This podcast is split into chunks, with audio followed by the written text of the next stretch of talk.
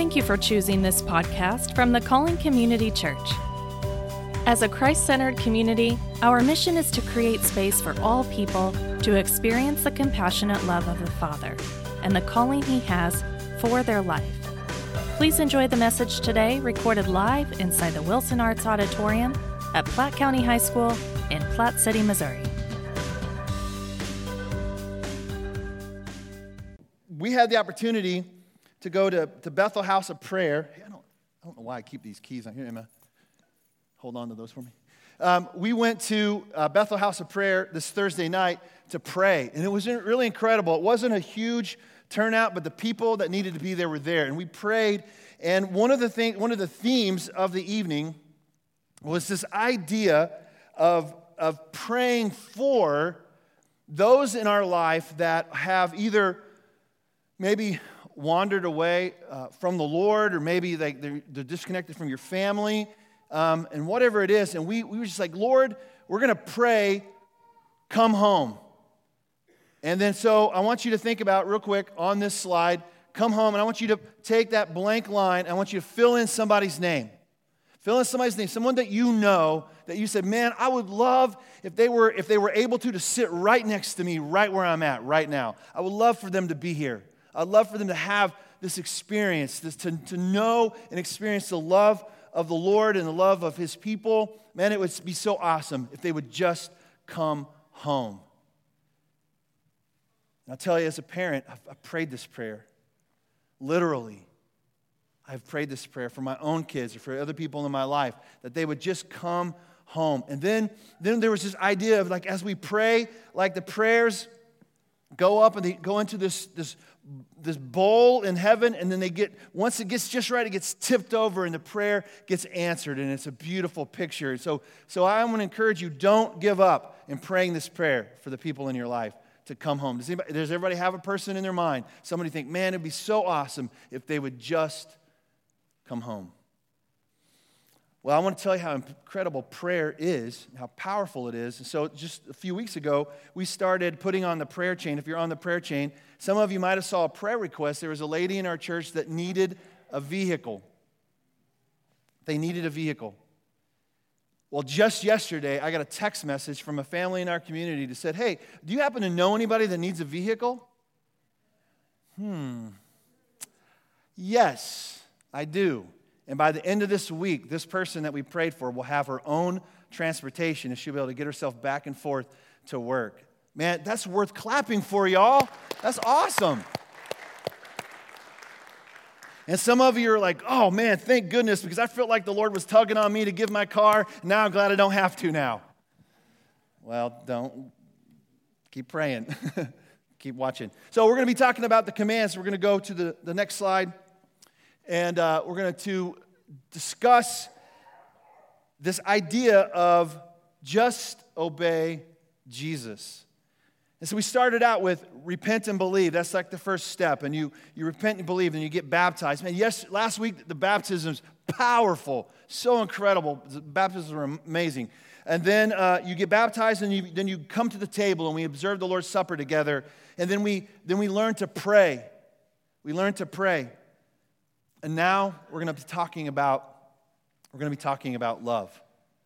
And love is the, the fifth command. And so, so far, it seems like the, um, the commands have been, have been a little bit more vertical, just between you and God. You know, you, you have to repent and believe on your own and believe in who Jesus is. And then you, you get baptized. Now, you impact others with your baptism because other people see it, but it's really between you and the Lord. And then you come to the table, you're with other people, but it's you remembering what Christ has done for you when you go to, to receive Lord's Supper. And then prayer is obviously a connection with you and the Lord, but it also does have impact on others because we saw the example when we pray, prayers get answered and people get needs met. But this, this command of love, it, it, um, it kind of starts to change things just a little bit where we begin to, to we're impacted by his love, and then we figure out ways that we can then turn around and love others to show others what God has done for us. And so this love is, um, so I want you to think about the word, go to the next slide. The word love is, uh, is obviously a powerful word, and we use it, probably overuse it in some ways when we talk about loving pizza and things like that. But, but love is, is all throughout the Bible. It is like the, this word is full. You're all in trouble because I brought my big Bible today. And I'm just saying, you're just in trouble. And besides, I can read it a lot easier with my, my eyes as I'm getting older. But love is all throughout Scripture. And so when we're looking at love, it's now it's time for us to receive what it is God has done for us. And now the command is, is to figure out how we can then love other people. Okay? So we're going to we're gonna walk through that um, on the next slide. So there's two stories, two stories we're going to look at. So get it, so you have it up there on the, the, on the screen so you can look at it yourself. Genesis chapter 22, we'll start there. And then we'll look at Luke chapter 10. These are very familiar stories. So if you've been in church any at all, you've heard these stories before. The first one is, is about when Abraham is asked to sacrifice his son Isaac. And the other one is the, the Good Samaritan story. Okay?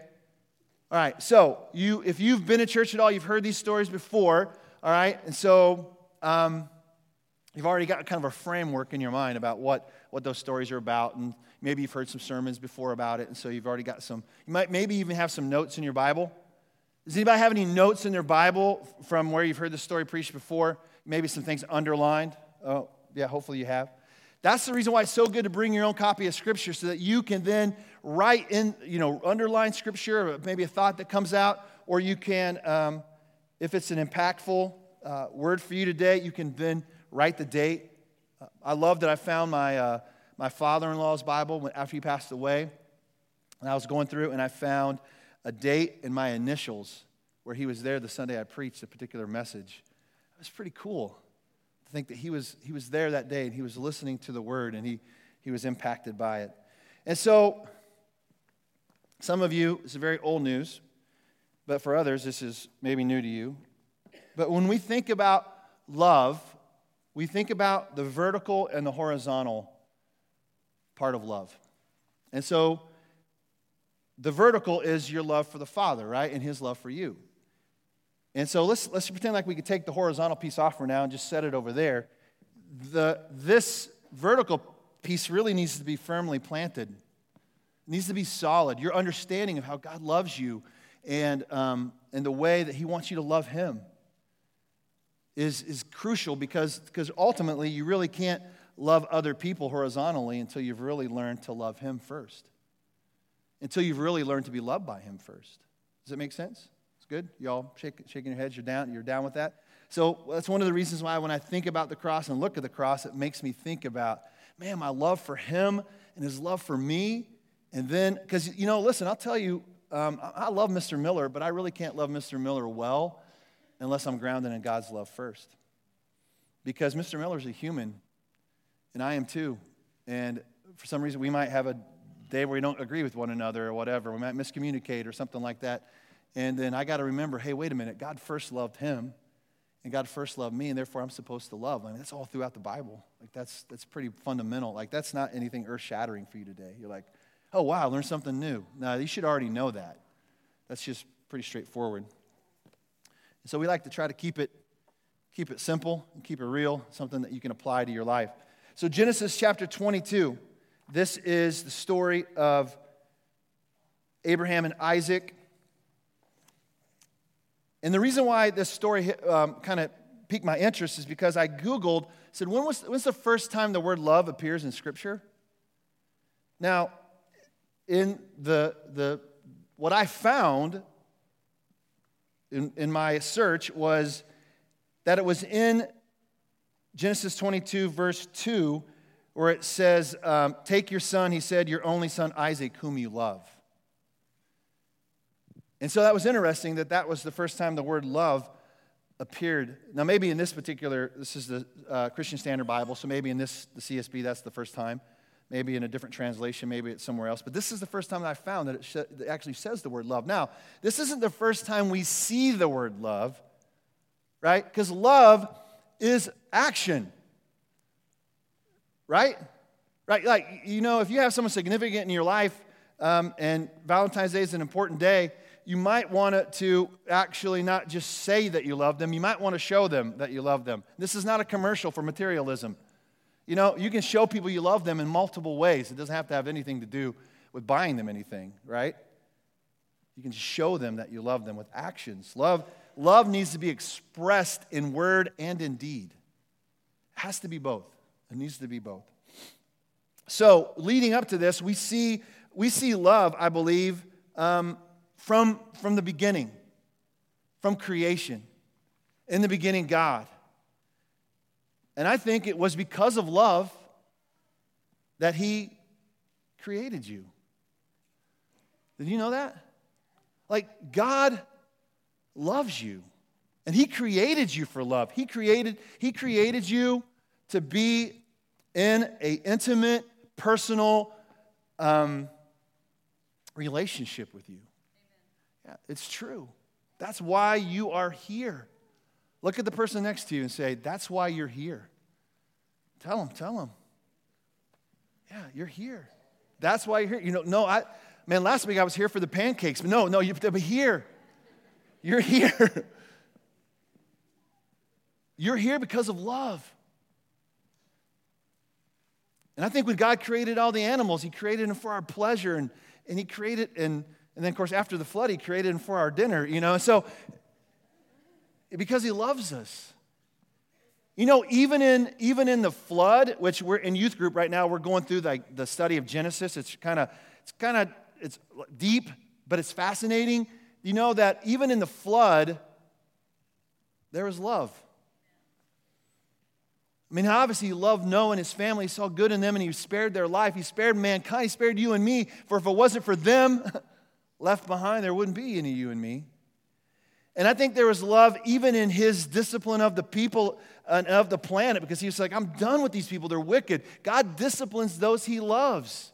Parents, do you discipline your kids? Man, if you don't, if you haven't started yet and they're like in middle school, it's over for you. Good luck. don't send them to the youth pastor or the pastor to fix them.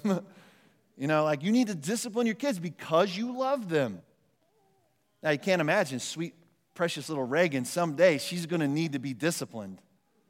She's got a big sister. They already know all about that. you know, so he, there's discipline, there's love in that. And then we see love in this, this covenant that God starts with Abraham, and he says that you will have many descendants. And that through you, the rest of the earth will be blessed. And you know what? That's love because that's me and you.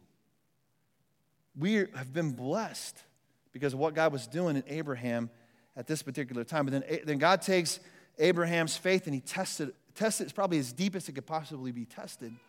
And look what it says in chapter 22 of Genesis. It says, after these things, after God had established his covenant with Abraham, he tested Abraham and he said, Abraham. And Abraham said, Here I am.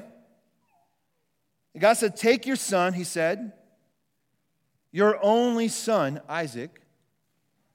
All right, and if you, if you want to know, there is a correlation here between this man and his love for his only son and a father in heaven and a love for his only son. And for God so loved the world, right? You know where that's going? It's a beautiful picture. It says, Take your son, whom you love, go to the land of Moriah, and offer him there as a burnt offering on one of the mountains I will tell you about. So Abraham got up early in the morning, saddled his donkey, and ran the other direction. See, that's what we would do, right? I mean, just like Jonah, like, uh, no, thank you. Not headed that way. I'm going the other way. But it said that Abraham took him with him, two of his young men and his son Isaac. He split wood for a burnt offering and set out to go to the place of God, that the place God had told him about. On the third day, Abraham looked up and saw the place in the distance. And then Abraham said to, to his young men, Stay here with the donkey. The boy and I will go over there to worship. Then we'll come back to you. You know, deep down inside, Abraham was believing, like, Lord, I know you're testing me and you want to see how much faith I have and how much I really love you, but surely you're not going to ask me to do this, so I'm just going to speak this out, like, we'll come back. Abraham took the wood, says, for the burnt offering and laid it on his son Isaac. In his hand, he took the fire and the knife, and the two of them walked on together. And then Isaac spoke to his father Abraham and said, My father. And he replied, Here I am, son. Isaac said, The fire and the wood are here, but, huge one, where is the lamb for the burnt offering? I mean, Isaac knew how this thing worked. An animal had to pay the price. And Abraham answered, God himself will provide the lamb for the burnt offering, my son. Then the two of them walked on together. When they arrived at the place that God had told him about, Abraham built the altar there, arranged the wood. He bound his son Isaac, placed him on the altar on top of the wood. Now, if you've never heard this story before, you're like, what in the world is going on? Like, this is crazy. Like, I thought God was supposed to be this loving father, and he's asking this man to do this.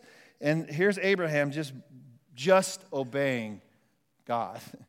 He's just walking in obedience. And it says Abraham reached out, took the knife to slaughter his son. But the angel of the Lord called him, to him from heaven and said, Abraham, Abraham. And he replied, Here I am. And then he said, Do not lay a hand on your boy or do anything to him, for now I know that you fear God, since you have not withheld your only son from me. Abraham looked up and saw a ram caught in the thicket by its horns. And it says, and offered it as a burnt offering in place of his son. And Abraham named that place, The Lord will provide, Jehovah Jireh. For today it is said, he will, It will be provided on the Lord's mountain. And then the angel of the Lord called to Abraham a second time from heaven and said, By myself I have sworn, this is the Lord's declaration, because you have done this thing and have not withheld your only son, I will indeed bless you and make your offspring as numerous as the stars of the sky and the sand of the seashore. Your offspring will possess the city gates of their enemies. And all the nations of the earth will be blessed by your offspring because you have obeyed my command. Abraham went back to his young men, and they got up and went together to Beersheba, and Abraham settled there.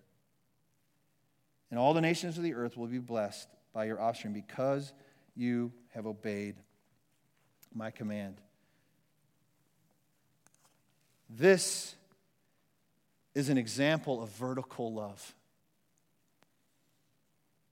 Vertical love by this man, Abraham, who was willing to just obey. And, and the reason why I want to share this story with you is because that when, when we love like that, when we love Him first, Oh, the blessings that come. The blessings that come with that kind of love. Like there is just like it's almost as if, and you know, and I'm gonna and I'm gonna I'm gonna use this kind of as a springboard um, as we get into next week too, when we talk about giving. Which, by the way, if the crowd is really light next week, I'll know why, and I will come find you. All right. I will knock on your door. So we're going to talk about giving, but it's all about this, this principle of like when you're willing to love like that, be prepared for the blessing that's going to come. Seriously, when you say, I'm, gonna, I'm willing to love the Lord that deeply and that desperately, you stand back because he will pour out his favor upon you. And he was testing Abraham to see, do you fear me? Do you love me like that? You say you love me, but now I want you to show me you love me. Love is expressed in words and in deed, it's action. Now, I promise you, well, no, I'm not going to promise you. My guess is, is you'll never be asked to sacrifice one of your children exactly like that. Though some of you have wanted to at one particular point or time. Just ask me, Lord, I'm willing, I'll do it. God told me. Where's the rope? But he hasn't asked you to do that. But I promise you that this for sure, that there are other things in your life that he's asking you to bind and to kill and to get rid of because they're getting in the way of you really, truly loving the Lord the way he's called you to love the Lord. So that's the vertical, vertical uh, love. Now let's look at an example out of Scripture of the horizontal love. Luke chapter 10. So, way over in your Bible.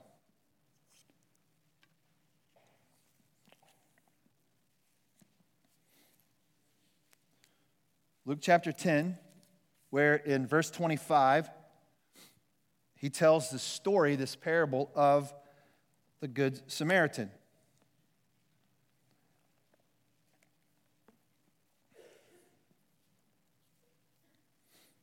Verse 25, starting there, it says, An expert in the law stood up to test Jesus. Little did he know what he was getting himself into. Teacher, what must I do to inherit eternal life? That's a great question, isn't it? Like, ultimately, all of us want to know, man, how can I know that I know that when I die, like there's more to this life than just this life? That I'm going to be in heaven. How can I know? He says, What is written in the law? How do you read it? So he answered him and says, Love the Lord your God with all your heart, with all your soul, with all your strength, and with all your mind, and your neighbor as yourself. Jesus said, You've answered correctly. He told him, Do this, and you will live. Like, yeah, if you want to experience life to the fullest, then you know what? Make it about Him and make it about others. Don't make it about you. Like, that's how you really experience life. Matter of fact, on TV this week, Dr. Oz says if you want to relieve stress in your life, start serving and giving to others. Like, Dr. Oz says that. Then it's true, right? It's got to be real, it's got to be true.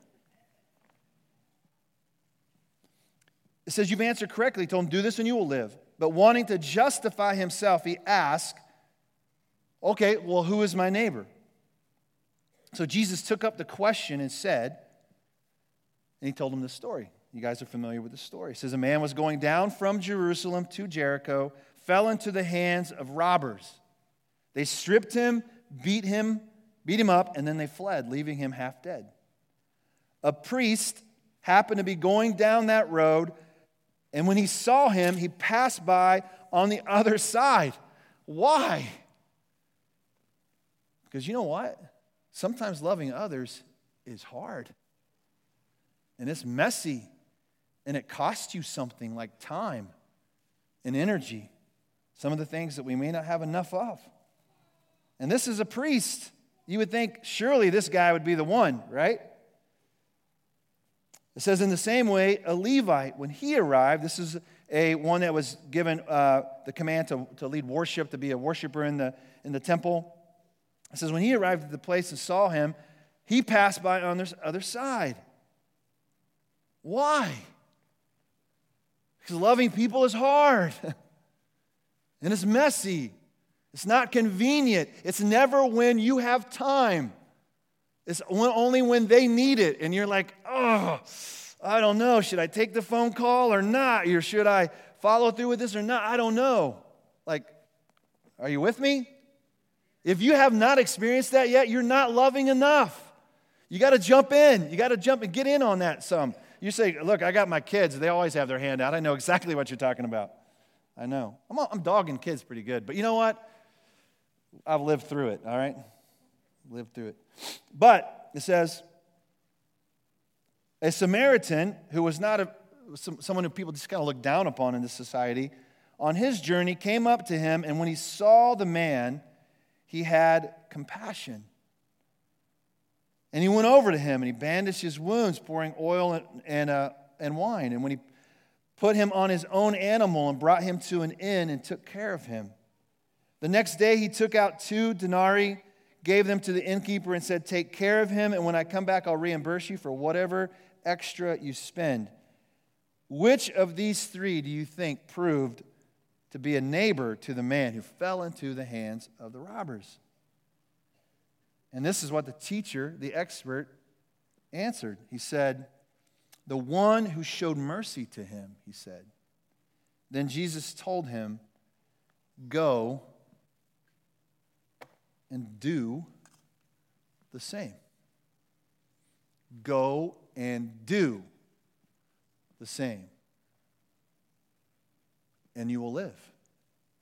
You'll experience great life. Which one of those men do you think at the end of the day felt the presence of the, and the love of God? I would venture to say it was the man, the Samaritan, because he actually did it. He expressed it in word and deed. All right, next slide. All right, well, cruising through here. Love is a decision, right? Love is a choice. Love is a verb, it has action connected to it, but it's a choice that you make when you don't feel like it. If you're married, you know what I'm talking about. Yeah, I'm just, I'm just being real. You just know what I'm talking about. I don't feel like it today, but I love you and I will choose to love you. I will choose to bless you today. And it's the same thing when it comes to the body of Christ, when it comes to one another. Love is a decision. Next slide. Love has, the reason I have to say next slide is because we, we, we didn't get the thing set up right and I'm not able to use my little clicker, so we'll just do it this way, the old fashioned way. It's better than the, um, remember they used to have the overhead projectors and you have to like put the little screen on there? You had to like move it, it was crooked. It's just, all the OCD, OCD people in the crowd got crazy because it was not right, it wasn't straight. Yeah, luckily we don't have to do that anymore. Love has set us free to do what? To love. That's what the freedom that we are given to do um, sets us free to do. So that's in John chapter 13, verse 34 and 35. It's, it's Jesus is has washed the disciples' feet, and he tells them to do the same for one another so that when you love each other this way, the rest of the world will know that you belong to me. That's how the church advertises how good it is to know the Lord and know each other and to love one another, is the way we treat one another. It's a big responsibility. And then I want to finish with this. Look at 1 Corinthians chapter 13. You don't have to turn there if you, if you don't want to, but you can. But I'm going to share, just leave that slide up, and I'm going to, I'm going to share, I'm going to share this passage of scripture from the message translation of the Bible. Okay? Because I, because I love the wording, and I think it'll make more sense to, for some of you. Because some of you have heard this passage before because you've been to a wedding. Well, you know what? This passage of scripture was really not written for weddings, it was written for church. It was written for the body of Christ to learn how to love each other well okay? All right. So we're gonna, I'm going to read this to you, and this is going to be kind of like the, uh, the icing on top of the love cake that we've had today. The Way of Love. This is the, the title The Way of Love. So if I speak with human eloquence and angelic ecstasy, but don't love, I'm nothing but the creaking of a rusty gate. If I speak God's word with power, revealing all mysteries and making everything plain as day, and if I have faith that says to a mountain, jump, and it jumps, but I don't love, then I'm nothing. Then I'm nothing. As your pastor, if I can stand up here and, and uh, and produce like the best sermon I possibly could ever come up with. And I say all kinds of incredible words, and there's power in those words, and you're like amazed. Oh my gosh, Brady's message today was amazing. But if I walk off the stage and don't love you, then I'm nothing. My words mean nothing. And it's the same way. We walk into church, and if we say that, oh, yeah, I'm a Christian and I'm a follower of Jesus, but we walk out and we, we're bitter and angry and hateful to one another, then we're nothing. You should say, oh my, because it's just reality. I cannot tell you. Even just, I can't even tell you the number of times I hear conversations of people said, I don't come to church because people are just treat each other terrible there. Somebody posted on Facebook yesterday about when uh, they were talking about sometimes when they come into church, they get anxiety because are people going to treat me? Are they going to love me? Are they going to be kind to me because they've had a bad experience or whatever? And you know what? One of these, this lady's friends told her, Well, that's why I gave up on God, so I don't have to deal with that anymore. That's why I became an atheist. I'm like, Good luck with that. But the reality is, and it's, it's no there's no way for her to justify that decision, but the reality is, is she probably was mistreated by some of the people that should have treated her with love in the first place. And you know, that's the crazy thing about the story of the Good Samaritan. Like, why the, the priest who's like the pastor, of all people, he should have stopped and loved. I promise you, you will not outlove me. I promise you, you won't. I will keep loving you. You can try, it's a contest, but you will not outlove me. And that's because that's the example I'm supposed to set, because that's who my Jesus is. Really, that's who my Jesus is. That's how he loves. If I give everything I own to the poor and even go to the stake to be burned as a martyr, but I don't love, I've gotten nowhere. So, no matter what I say, what I believe, and what I do, I'm bankrupt without love. And here's, what, here's, here's this love that it's describing here love never gives up, it cares more for others than for self. Love doesn't want what it doesn't have. Love doesn't strut. Love doesn't have a swelled head, doesn't force itself on others. By the way, if you don't want me to love you, that's okay. I'll give my love to somebody else. It says it doesn't fly off the handle, doesn't keep score of the sins of others, doesn't reveal when others grovel or revel when others grovel, takes pleasure in the flowering of truth, puts up with anything Trusts God always, always looks for the best, never looks back, but keeps going to the end. That's love. Love never dies. Inspired speech will come, uh, will be over someday. Like sermons like this will be over someday. We won't need them anymore. Praying in tongues will end. Understanding will reach its limit. It says we know only a portion of the truth right now, right? And what we say about God is always incomplete because I don't know all, all there is to know about Him. I haven't comprehended fully the vertical love that He has for me and that I'm supposed to have for Him, but, I, but I'm striving for that each and every day.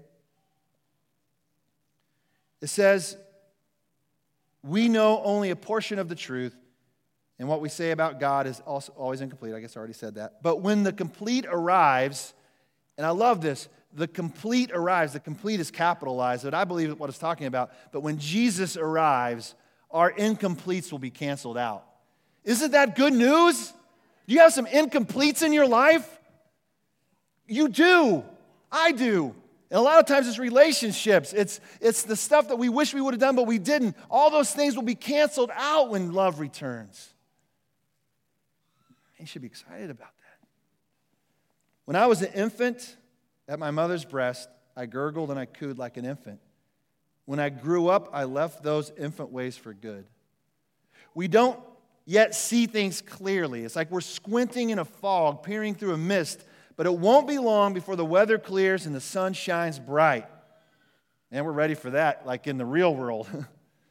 we'll see it all then, see it all as clearly as God sees us, knowing Him directly just as He knows us. Do you know that God knows you and He still loves you?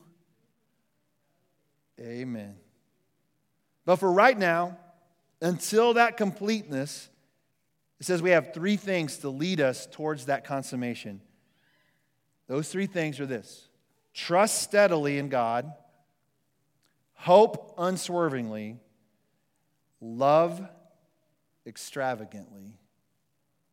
And the best of these three is love. Love God with extravagance, ladies and gentlemen.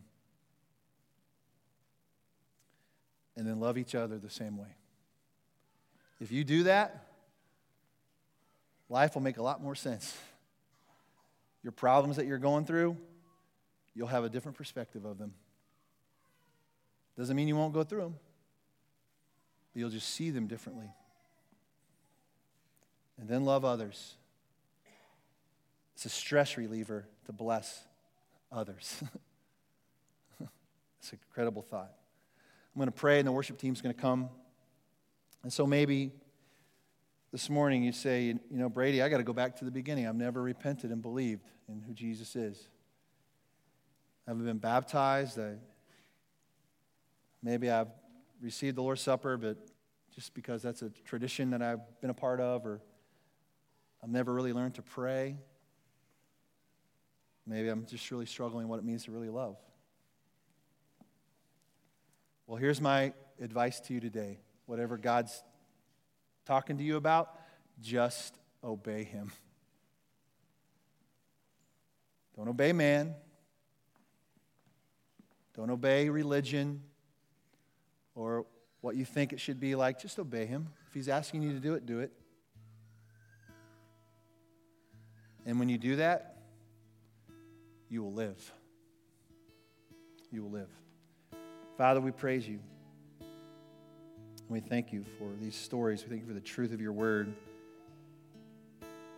You said it best. You wrote your word through, the, through man by the power of your spirit. And you gave it to us because you love us and you want to guide us and direct us. You want to draw us to yourself. So teach us to love you more. Teach us to love others more. Help us to walk in obedience to you. We thank you and we praise you. In the name of Jesus, amen. Amen. so if you have something you need prayer for today, come forward for prayer. Um, or stand there and worship the Lord to this beautiful song. It'll be a familiar song for some of you. And then go and love.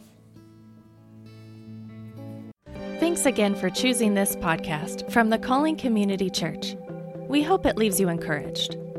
If you need more information about the church or want to speak to someone about prayer or faith in Jesus, please visit our website, thecallingcommunitychurch.com, and fill out the contact form. We look forward to hearing from you and hope you have a blessed day.